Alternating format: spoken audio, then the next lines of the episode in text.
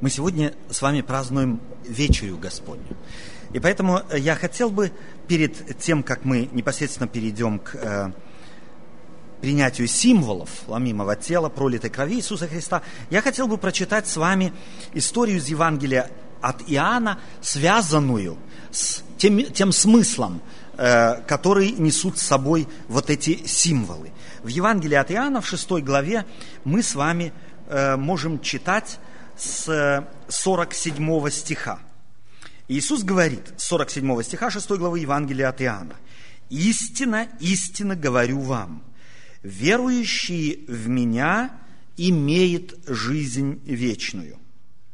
Я есим хлеб жизни. Отцы ваши ели ману в пустыне и умерли. Хлеб же, сходящий с небес, таков, что идущий его не умрет. Я хлеб живый, сшедший с небес. Едущий хлеб сей будет жить вовек. Хлеб же, который я дам, есть плоть моя, которую я дам за жизнь мира. Тогда иудеи стали спорить между собой, говоря, как он может дать нам есть плоть свою? Иисус же сказал им, истинно, истинно говорю вам, если не будете есть плоти Сына Человеческого и пить крови Его, то не будете иметь в себе жизни. Едущий плоть мою и пьющий кровь имеет жизнь вечную, и я воскрешу его в последний день. Ибо плоть моя истина есть пища, и кровь моя истина есть питье. Ядущий плоть мою и пьющий мою кровь пребывает во мне, и я в нем. Как послал меня живый Отец, и я живу Отцом, так и едущий меня жить будет мною. Сей есть хлеб, сшедший с небес, не так, как отцы ваши ели манну в пустыне, едущий хлеб сей жить будет вовек. Сие говорил он в синагоге, уча в Капернауме. Многие из учеников его, слыша, то говорили, какие странные слова, кто может слышать это? Но Иисус, зная сам в себе, что ученики его ропщут на то, что сказал им, это ли соблазняет вас? Что ж, если увидите Сына Человеческого восходящего туда, откуда пришед, Дух животворит, плоть не пользует немало. Слова, которые говорю я вам, есть Дух и жизнь. Но есть из вас некоторые неверующие, ибо Иисус от начала знал, кто суть неверующие и кто предаст Его. Истина, истинно говорю вам, верующий в Меня имеет жизнь вечную. Я люблю сравнивать Библию с другими священными книгами, как Коран, Веды, Упанишады, Бхагавадгита и так далее, их немало. Книг, которые в том или другом народе считаются священными и к которым относятся как к святым священным книгам – но вы ни в одной священной книге не найдете подобных фраз, не найдете подобного, на самом деле рискованного выражения, где кто-то, будучи человеком, живя как человек, страдая как человек, пришед в этот мир как человек, перенося муки и болезни как человек, заявил бы, я есим хлеб жизни. Это больше, чем провокация – и потому обращаю внимание на эти, э, на эти слова Иисуса Христа. Естественно, можно спросить себя, кто, будучи похожим на человека и жив, живя как человек, решался такое сказать? Если он не был хлебом жизни, то он был лжец. Либо у него не все были дома, потому что в совершенно определенных диспансерах психологических, там тоже сидят люди. Кто-то считает себя Наполеоном, кто-то Лениным, кто-то Сталиным, кто-то еще кем-то. И может быть, кто-то может сказать, в таком диспансере находясь, я хлеб жизни. Но кто из за людьми, подобное говорившим когда-либо, действительно шел? за Иисусом Христом, за тем, кто сказал эти слова, провокационные слова «Я хлеб жизни», идут на протяжении двух тысяч лет. И таким образом вопрос о том, имел ли он право так сказать, как сказал, снят, потому что история, сама жизнь, следующих за ним в течение двух тысяч лет подтверждают это. Ибо обман обнаружится рано или поздно. Русская добрая поговорка говорит, шило в мешке не утаишь. И за две тысячи лет, если бы он обмануть хотел, убежден я в том, если не первые, которые, может быть, были необразованные, были недальновидные, их, им, ему удалось их обмануть, но их дети, а их внуки, а правнуки, две тысячи лет. За тем, кто это сказал, я есим хлеб жизни, идут люди, и не самые глупые, и не самые примитивные, и не самые немощные. Истинно говорю вам, верующий в меня имеет жизнь вечную, я есим хлеб жизни.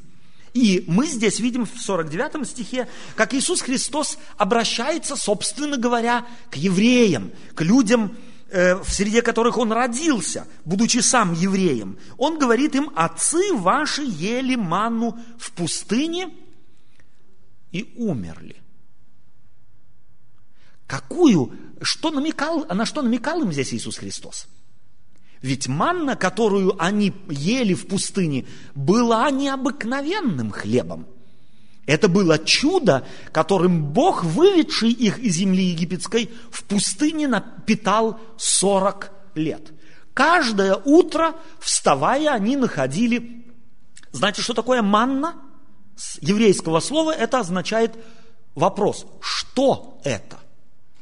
Когда впервые евреи в пустыню, пришедшие после выхода из земли египетской, у них съестное кончилось, и утром они встали и увидели что-то белое, лежащее на камнях и так далее и тому подобное, то первый вопрос, который они задали Моисею, что это? Манна. Что это? И так с тех пор и называли они этот хлеб что это? Потому что не знали, откуда он. А отец, который вывел их из Египта, позаботился о них, побеспокоился о них, давал им пищу вовремя. Если кто-то помнит подробности, мы можем прочитать это в книге «Исход», этой всей истории 40-летней, то суть ее в том, что они каждый день могли собирать примерно литр каждый для себя. Шесть человек в семье было шесть литров, семь человек семь литров, три человека три литра примерно по объему этого, этого, что это? Этой манны. Если же кто-то собирал больше, то оно пропадало. А в пятницу они должны были собирать в два раза больше, потому что в субботу это что это не выпадало, и оно не пропадало в течение 48 часов. В течение 24 часов лишнее собранное пропадало. А потом с пятницы утром собранное до воскресенья утром не пропадало. Таким образом, Бог в течение 40 лет воспитывал свой народ. Чему? С одной стороны, верить Ему, а с другой стороны, Он их освобождал от жадности. Если бы у нас каждое утро в огороде выпадали бы доллары, то мы с чем приходили туда? Только с кошельком моим, маленьким? И не с полиэтиленовым мешком, наверное, приходили бы. А вот с этими казахскими большими мешками, куда солому, так сказать, пихают, да? Так вот, Иисус Христос в пустыне их воспитывал в течение 40 лет. Первое, от жадности их освобождал. И второе, доверие, веру выращивал в то, что то, что в течение недели никак не функционировало, чуть-чуть больше собрал, оно до утра было ни к чему – а потом в течение 48 часов то же самое сохранялось. И третье, чему Бог их учил, это работе и отдыху. Отдыху и работе. Мы, люди, имеем такую склонность либо в одну крайность ударяться, либо в другую. Либо нам отпуск всю жизнь дайте, либо если уже кто-то начал пахать, то его не остановить. Трудоголизм, между прочим, как и алкоголизм, является болезнью немалого количества людей в мире. Так вот, Иисус Христос, выведший народ израильский, учил их через то, что Он их питал хлебом.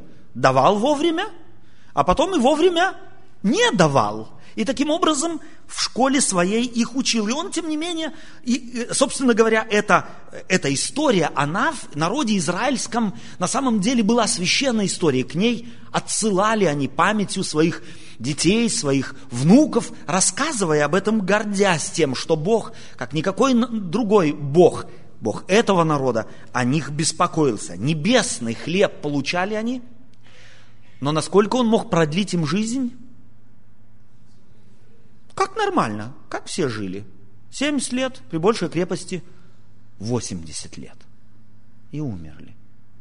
Иисус Христос говорит, вы помните тот хлеб с неба падший? Я больше. Я лучше. От меня вы можете ожидать гораздо большего. Истинно говорю вам, верующий в меня имеет жизнь вечную. Он не говорит получит, он говорит имеет, есть. Если ты веруешь в меня, то ты жизнь вечную уже имеешь. Я спрашиваю вас, это хорошая весть или плохая весть? Вы знаете, что многие верующие люди считают, что они жизнь вечную только когда-нибудь получат. Когда Христос придет во второй раз, то, и если спросить сейчас, как вы думаете, нас здесь, не будем это спрашивать, я уже спрашивал неоднократно, не здесь, в других местах, как вы думаете, ты в жизнь вечную войдешь? Спросите вот так в лоб христианина, он начинает сомневаться, говорит, не знаю. Может быть, да, а может быть, и нет. И если его спросить, почему ты сомневаешься, то он начнет говорить, ну, кто его знает, каким я еще стану, буду. Ну, а под старость лет у всех склеротические подвижки в мозгах. И тогда уже начинает сомнение душу заполнять. А вдруг лишусь жизни вечной? От чего зависит моя жизнь вечная, говорит Иисус Христос? Верующий в меня имеет жизнь вечную. Что нужно для того, чтобы иметь жизнь вечную? Веровать в кого? В Иисуса Христа. Трудно веровать в Иисуса Христа или легко? Для вас? Трудно? Нет? Может быть, трудно все-таки? И смотрите, мы ведь, если бы мы с вами, мы иногда удивляемся Петру, Иоанну, Якову, апостолам Иисуса Христа, которые жили рядом с Ним, которые смотрели, как Он устает от жары, как Он жаждет воды, как Он может плакать у могилы Лазаря. Они видели все это и спрашивали себя, ты говоришь, я есим, я есть тот, кто есть, то есть ты говоришь, я Иегова, можно ли в это верить? Они спрашивали это, когда еще Иисус Христос не умер, не воскрес и не вознесся на небо. У них не было двухтысячелетней истории, которая подтверждала правоту того, чего говорил Иисус Христос. Кому из нас легче веровать, им или нам? А мы начинаем сомневаться. Иисус Христос когда вывел из пустыни евреев, народ свой, то он в них укреплял веру. И он хочет, чтобы в нас вера тоже укрепилась. Чтобы мы полагались не на людей, не на традиции. Потому что сегодня мы тоже будем традиционно праздновать вечерю Господню. Но не традиция как таковая спасает. Не в традиции сила, а э, сила в вере. В том, что я мою жизнь строю на том, кто умер, воскрес и вознесся на небо. И в том, кому следует на протяжении двух тысяч лет люди. И количество следующих ему не уменьшается, а увеличивается. Я есим хлеб жизни. Хлеб же, сходящий с небес таков, что едущий его не умрет. Первое заявление здесь таково, Иисус Христос без всяких сомнений говорит, тот, кто этот хлеб ест, то есть он имеет в виду себя. Что значит есть Иисуса Христа? Принимать этот хлеб? Пить это вино? Это дает то, чего не может лишить нас жизни? Что имел в виду Иисус Христос? Обратите внимание, что Э, в Евангелии от Иоанна, в 4 главе, когда речь идет о самарянке и встрече Иисуса Христа, Иисуса Христа с самарянкой, то когда он отослал учеников в город за пищей, и они возвращаются, то они спрашивают, ел ли он чего, каков ответ был Иисуса Христа ученикам? Пища моя есть творить волю Отца моего Небесного. Есть, оказывается, Иисуса Христа означает искать каждодневно Его воли, искать каждодневно Его принципов, искать каждодневно жить ими. Есть Иисуса Христа не означает принимать что-то в пищу буквально. Это означает питать свои мозги, питать свою душу, питать ее в первую очередь не телевизором, не газетой, не видиками, а чем питать? Его словом, то есть его принципами, его учением. Я хлеб живый, сшедший с небес. Едущий этот хлеб будет жить вовек. Как долго жил Петр, Иоанн, Иаков? Как долго живут христиане? Дольше, чем средний прожиточный минимум не христиан? Где же ответ на этот вопрос? Ответ на этот вопрос несколько позже, где Иисус Христос говорит, «И я воскрешу того, кто это делает здесь каждый день, я воскрешу его в последний день». Это то, что обещает Иисус Христос. Когда Иисус Христос это все говорил, не, стра... не удивительно, что ученики начали роптать и говорить, кто может это слышать. И некоторые из них, если мы читаем дальше, 70 взяли и от Иисуса Христа ушли.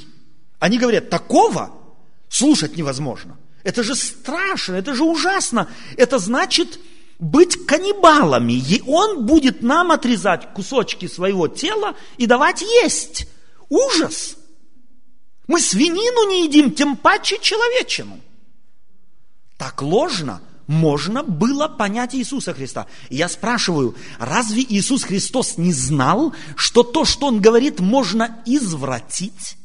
Можно не так понять, и что это кого-то оттолкнет. Разве он не знал? Здесь же в этом повествовании, в этом же отрывке Священного Писания говорится, но Иисус, зная в себе, что ученики его ропщут на то, Знал он, что он говорил? Знал он, что это вызовет, какую ассоциацию это вызовет у людей, слушающих его? Знал. Теперь я спрашиваю, почему же он не облег все в другие формы? Бог таков. А Иисус Христос был «Я есим» на земле, и Иегова на земле в человеческой плоти, вычеловечившись, что Он иногда провоцирует людей. Он провоцирует людей тем, что говорит им нечто, чтобы они сами себя испытали, насколько серьезны мотивы их следования за ним. Если бы Иисус Христос то, что сказал здесь, не сказал бы, то эти 70 как шли за ним гуськом, так и шли бы. И не знали бы истинных своих мотивов следования за ним. Поэтому Иисус Христос не раз провоцировал, и Он будет провоцировать и тебя в жизни, чтобы ты сам мог убедиться в том, насколько серьезно твое следование за Ним. 70 учеников сказали, невозможно такое слушать, развернулись и ушли, 12 осталось. Что делает Иисус? Он не останавливает и не шлет гонцов за 70 ушедшими. И не говорит, остановите их, позовите их назад, рассадите их, я им сейчас все объясню, я извинюсь за то, что не очень удачно выразился. Сейчас я им раз, разжую. Нет. Собрав вокруг себя 12, он обращается к ним и говорит им, не хотите ли и вы идти? Иисус не держит. Держать могут люди, держать могут церкви, держать могут пасторы, могут держать, и некоторые держат. Выработали сложнейшие системы, как привязать человека к совершенно определенному обществу. Почему? Потому что такие общества, такие люди, они нуждаются в других. Иисус Христос ни в ком из нас не нуждается. Мы нуждаемся в нем. Потому он и сравнивает себя с хлебом. Хлеб, он что, сам себе нужен? Какая булка хлеба нужна самой себе? Какая дыня нужна самой себе? Арбуз, помидор, яблоко, груша, банан. Они существуют для тех, кто ими питается. Так Иисус Христос хочет сказать, я здесь не ради себя самого. Я себе самодостаточен. Я бы мог и без вас, но я пришел для того, чтобы вам послужить. И послужить вам до конца. Обратите внимание на то, что Иисус Христос здесь себя не сравнивает с каким-нибудь плодом – Потому что у плода любого есть то, чего мы не едим. У одних шкурка, у других косточка, у третьих еще больше. А хлеб, нормально спеченный хлеб, мы от него ничего не выбрасываем. Поэтому Иисус Христос сравнивает себя с хлебом и говорит, я есть им хлеб. И если вы меня принимаете, то вы должны меня принять каким? Полностью. Всего. Иисус Христос говорит, я есим. Его невозможно принять частью. Потому что истина, Иисус Христос здесь в этом случае говорит, я есим хлеб. В другом месте он говорит, я есим истина. Истину невозможно наполовину принять, а наполовину нет. Личность, я не могу пригласить в гости Надю и сказать, ты головой заходи, а ногами останься там. Иисус не зря сравнивает себя и говорит, я есим истина. Я Иисуса Христа либо принимаю, либо нет. Я либо им живу, либо я им не живу. Принятие его частично, большей частью, только на 99% невозможно – я либо должен его принять на 100%, либо я его никогда не принял. Либо я принял его как личность, либо я принял учение. Но учение и личность – разные вещи. Так многие люди следуют учению, следуют традициям, следуют каким-то измам. Но Иисус Христос – не пришел в этот мир, чтобы оставить учение. Он пришел в этот мир, чтобы оставить нам себя. И потому он говорит, тот, кто меня принимает, тот будет иметь жизнь. А кто принимает учение, делаем мы вывод. Кто принимает традиции, им следует – тот может забыть о том, что он имеет жизнь. потому что учение жизнь не дает. Жизнь дает личность. Иисус Христос дает эту личность. И поэтому, если мы действительно, серьезно отдаем себе отчет, нося имя христианин, то давайте мы этому имени будем и соответствовать. Мы будем проповедовать не пасторов и знаменитых людей, а давайте мы будем, если проповедовать и если жить, то тем, кто действительно дает жизнь. А это Иисус Христос. И сегодня мы собрались здесь для того, чтобы еще раз вспомнить, что Иисус Христос дал этому миру больше, чего Он дал тебе и мне. И как я обхожусь с тем, что Он мне дал. Аминь.